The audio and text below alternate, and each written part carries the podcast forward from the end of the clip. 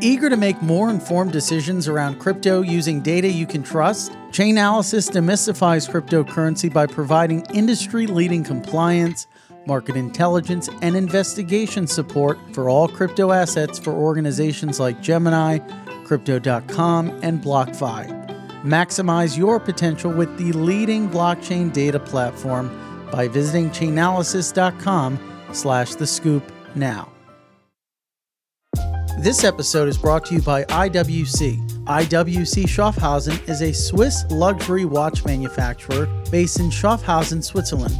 Known for its unique engineering approach to watchmaking, IWC combines the best of human craftsmanship and creativity with cutting edge technology and processes. Discover the full collection at IWC.com or download the IWC app to experience a virtual try on now. All opinions expressed by hosts and podcast guests are solely their own opinions and not necessarily those of the blocks. Podcast guests may have taken positions in the assets or other matters discussed in this podcast. This podcast is for informational purposes only and should not be relied upon as a basis for investment decisions. For full terms, visit theblockcrypto.com slash terms dash service.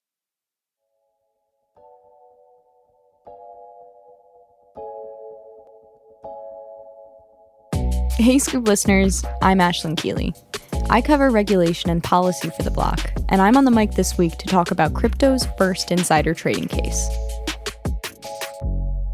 Back in September, OpenSea's head of product, Nathaniel Nate Chastain, made headlines for activity that looked a lot like insider trading.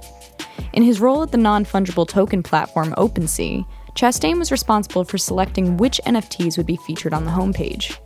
From about June 2021 to September 2021, he allegedly purchased NFTs ahead of their feature on the homepage and sold them. Once they were listed on the homepage and the value jumped two to five times from his initial purchase price. When Chastain's alleged scheme came to light, it looked a lot like insider trading or front running, the practice of profiting off of non public information. That's not allowed in traditional finance markets, but it's never been taken to task in crypto. What's more, Insider trading is traditionally a securities violation, and NFTs aren't currently considered securities. The novelty of the situation left some wondering if Chastain would walk away relatively unscathed by regulators. Although, to be clear, OpenSea promptly fired him and launched an investigation when the allegations came to light. But then, months after the allegations surfaced, the Department of Justice built a case and arrested Chastain on June 1st. At the time, U.S. Attorney Damian Williams said that NFTs might be new, but this type of criminal activity isn't, and that the DOJ is committed to stamping out insider trading, even on the blockchain. But to take a novel crime to task, the DOJ will have to take a novel approach. Chastain wasn't charged with securities violations, but wire fraud and money laundering charges. I sat down with a former federal prosecutor with experience in insider trading cases to talk about the novelties of the Chastain case and how the case the DOJ is building could affect crypto down the line. Ian McGinley is a former federal prosecutor who spent more than a decade in the Southern District of New York as co chief of the Complex Frauds and Cybercrime Unit and a member of the Securities and Commodities Fraud Task Force. He's currently a partner at Akin Gump Strauss Hauer and Feld. Thanks so much for being here, Ian thanks for having me on the scoop. Really glad to be here. Awesome. So, one of the reasons I was so keen to have you on is you've been anticipating a case like this perhaps longer than others have. At a time when some people were wondering whether someone could be taken to task for securities like violations in the NFT space, you literally published an article in Reuters titled Expect Indictments in the NFT Space Soon. That was in February. What was going on at the time that prompted you to write that article? Yeah, well, I was seeing a lot in the space being reported in terms of frauds, all kinds of frauds, really. There were rug pulls going on. There was the report of the insider trading case. You know, this case was reported on, I think it was in September of 2021 when OpenSea actually, I believe, they terminated the defendant in this case. It got me to looking into the space, and I just thought, as a white collar lawyer, it opened up so many fascinating issues. I mean, at first, you know, is an NFT a, a security? There were a lot of NFTs being sold for astronomical sums, people making tremendous profits in the space, and also some NFTs being sold as fractionalized NFTs, where people could hold parts of NFT, kind of like people would hold a share of stock. So that got me really interested in the space. And as a former member of the Securities and Commodities Fraud Unit, I did a lot of insider trading cases and, and looked at the law closely. And when I heard about the OpenSea issue, I thought this is a really interesting issue. I'm sure that prosecutors will want to do something, but how will they do it? And so that, that was really a real fascination of mine, how that case would be charged. And as I think we've all seen, it, it was not charged as securities fraud, right? It was charged as wire fraud, which is a theory I flagged in the article because it's probably the one that is the broadest theory that could cover this activity. Right. So let's dive deeper on that because it's an unusual insider trading case, as you pointed out. What kinds of charges would you usually see in an insider trading case that wasn't dealing with something novel like NFTs? And how does the indictment of Chastain differ? So, this is the first digital asset insider trading case. it's important to remember that. Insider trading is normally charged as securities fraud, and there's a separate statute for that. And the first principle there, right, is that you have a security.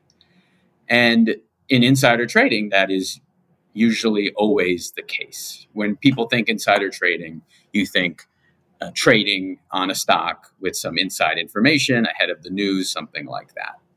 But there is also a strain of insider trading that's existed for quite a long time. It goes back to the case of Carpenter versus the United States.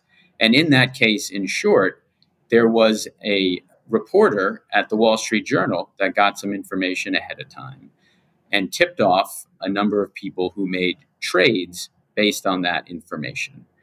And that case was also charged, it, it, was charged as securities fraud, but it was also charged as wire fraud. And the theory used in Carpenter is the theory that SDNY used in the Chastain indictment. And that theory is this it's actually quite simple. In Carpenter, the idea was that the inside employee at the Wall Street Journal owed the Wall Street Journal a duty of confidentiality with respect to the information that he essentially leaked, right? And the idea is that that information, it, it, was confidential business information belonging to the Wall Street Journal. And the theory of fraud, it, it's really interesting because I think when most people think of insider trading, you think of who the victim is and you think it is the market participants that either lost money because they didn't have that information in the trade. In this case, in the Chastain case and in Carpenter, actually legally the victim is the employer.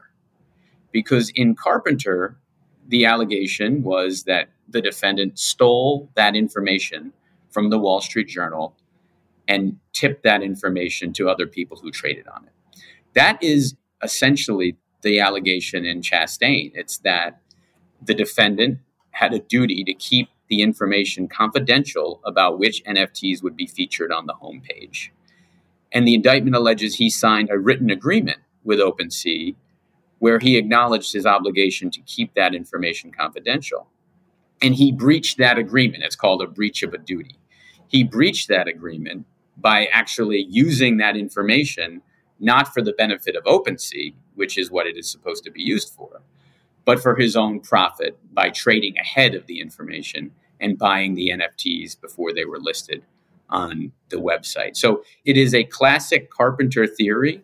I think what's really interesting here, though, is usually you'll see the Carpenter theory added to also a securities fraud theory. But here, because I think it is really unclear whether NFTs are securities, and we can talk about that. The NFTs in this case I think it's unlikely they'd be considered securities because they seem to be of the NFTs that are really just a JPEG image or part of a collection. There's no kind of added value that you get from buying the NFT. And so this is a case where it's a standalone wire fraud charge. And I think that's what makes it different. Right. So I want to push on that standalone wire fraud charge in a minute, but first I want to look at this Carpenter theory and talk about how it relates to OpenSea and the policies they had in place. So basically, my understanding is that the case alleges that Chastain signed a document, perhaps in his employment agreement, or other types of documents related to his employment that he would not do exactly what he did. and and then he did that. Other firms, other, you know, burgeoning NFT platforms don't necessarily have the same types of business models in place as OpenSea does. So, what might happen is that document that OpenSea had their employees sign critical to this case theory? It's essential. And if you see, there were reports recently, I think in Chastain, they had their first conference before the court. And the defense lawyer in that case previewed what will likely be the defense. And there's one defense where this doesn't involve securities. That that's one defense. But the other defense is that Chastain didn't know that this was prohibited, that the policy wasn't clear to him. Now, to your question, I think that just shows if there were no policy on the exchange and there was no other independent obligation for an employee to keep that information confidential, then the theory under Carpenter falls. And it would be, I think, a lot more difficult to make a criminal prosecution. Now, there's all sorts of reasons why exchanges would want a strong policy, and it sounds like, according to the indictment, OpenSea did account for this. But not having a policy could really open exchanges up to private lawsuits for negligence, for failing to prevent insider trading on their exchanges. There's different states have different laws in this regard as to class action lawsuits. But you know, going back to your original question, having a policy in place or some kind of duty to keep this information confidential is essential. And if that falls away, it's harder to make an insider trading prosecution, if not impossible. Are you eager to make more informed decisions around crypto using data you can trust? Chainalysis is here to help. Chainalysis demystifies cryptocurrency by providing industry leading compliance, market intelligence, and investigation support for all crypto assets for organizations like Gemini, Crypto.com, and BlockFi gain unparalleled visibility, and maximize your potential with the leading blockchain data platform by visiting chainalysis.com slash the scoop now. This episode is brought to you by IWC. IWC Schaffhausen is known for continually innovating within the world of Swiss watchmaking. A pioneer in the use of titanium and ceramics, IWC today specializes in highly engineered watch cases manufactured from advanced materials such as colored ceramics, ceratanium, and titanium aluminide. This year's collection includes colored ceramic pieces in Lake Tahoe white and woodland green. Discover the new collection at IWC.com or download the IWC app to experience a virtual try on now. And so now I want to go back to this wire fraud discussion. Wire fraud seems to be an incredibly broad charge. Could you give us a little bit of background on on the history of that charge and and how it can be used in so many different ways and how it's being used here? Yeah, so I think I think a, a, great starting place to think about wire fraud is what one of the most esteemed judges in the Southern District of New York, Judge Rakoff, said about it, and he called the mail fraud statute, which is what wire fraud is based on, they're essentially the same. He called the statute a prosecutor's true love and a Louisville slugger in the toolkit of a prosecutor.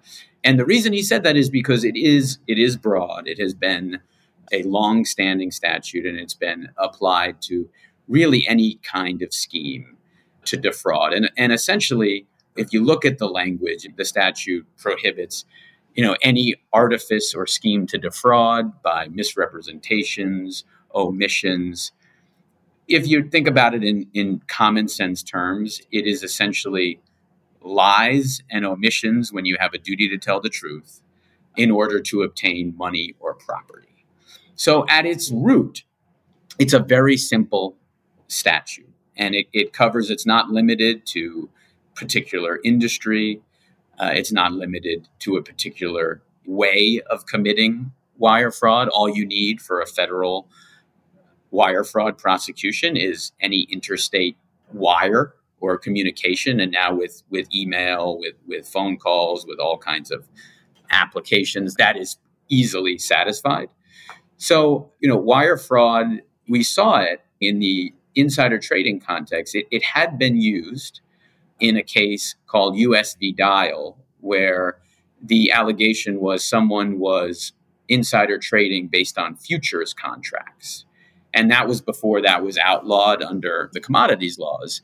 And in that case, prosecutors charged uh, wire fraud because they didn't have other statutes that they have now at their disposal. And that withstood challenges in that case. So, you know, just coming back to what Judge Rakoff said, it is a statute uh, prosecutors use often and in, in all kinds of different contexts. And I expect we'll see it more in the digital asset space. It sounds like the application of wire fraud here will be challenged in Chastain if, if the reports of what the defense counsel intends to do are correct.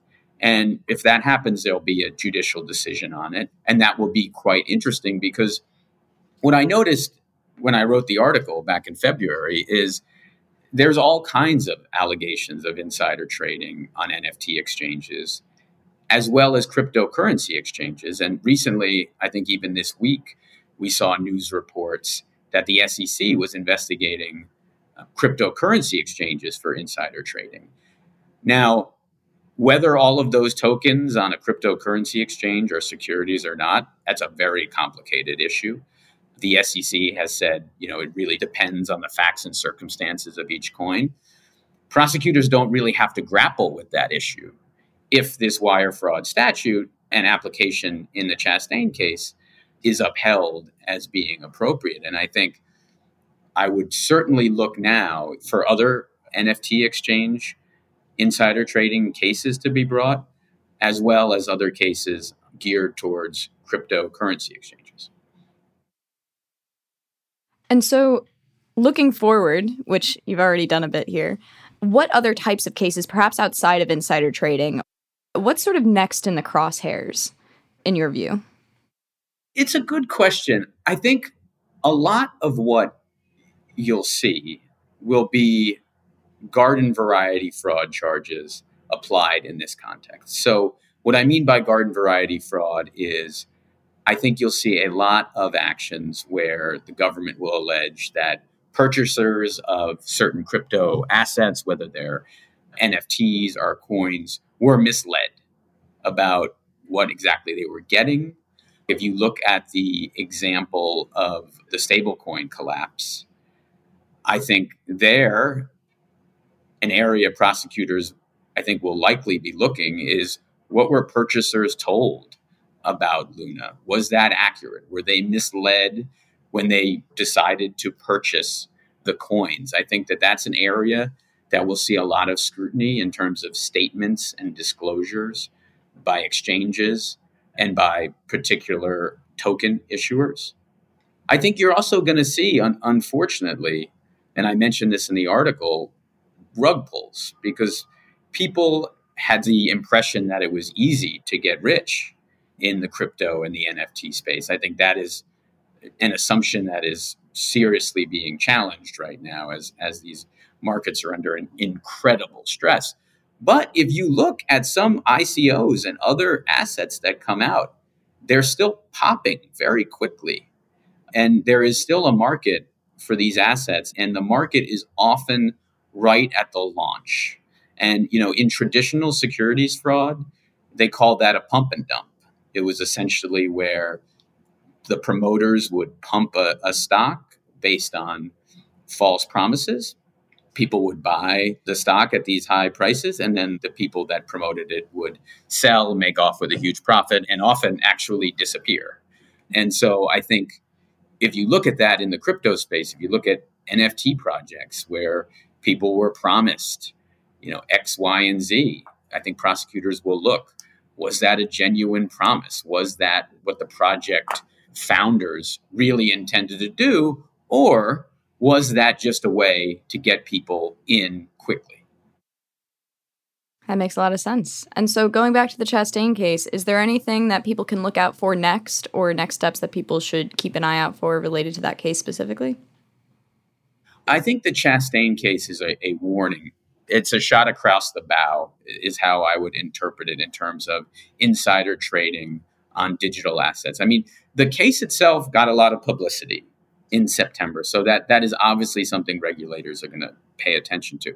I think what's really interesting is if you read the initial press reports, the amount at stake in Chastain was relatively small for an insider trading case. I think it's around $67,000. That's usually not what gets regulators particularly interested in a case because you have limited resources when you're a regulator and a prosecutor and you're looking to make cases that have the broadest impact in the public.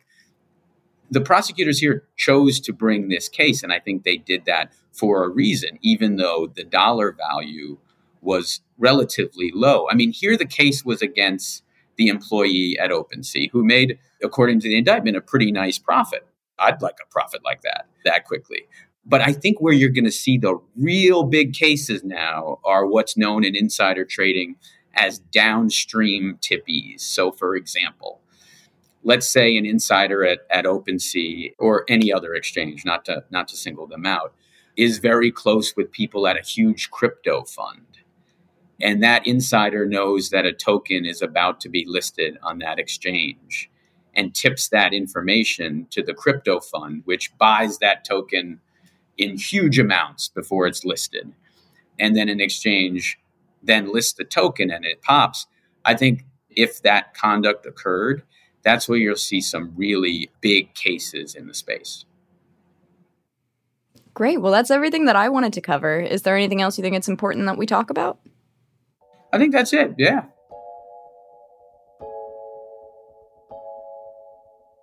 So the DOJ is looking for another home run with its Louisville slugger, wire fraud. And if it knocks it out of the park in the Chastain case, it could look to employ the charge in other types of crypto enforcements. But that depends on how the DOJ's arguments play in the court battle ahead. Keep an eye out for future Policy Scoop updates and follow me at the block at Aislinn Keely to see how it unfolds.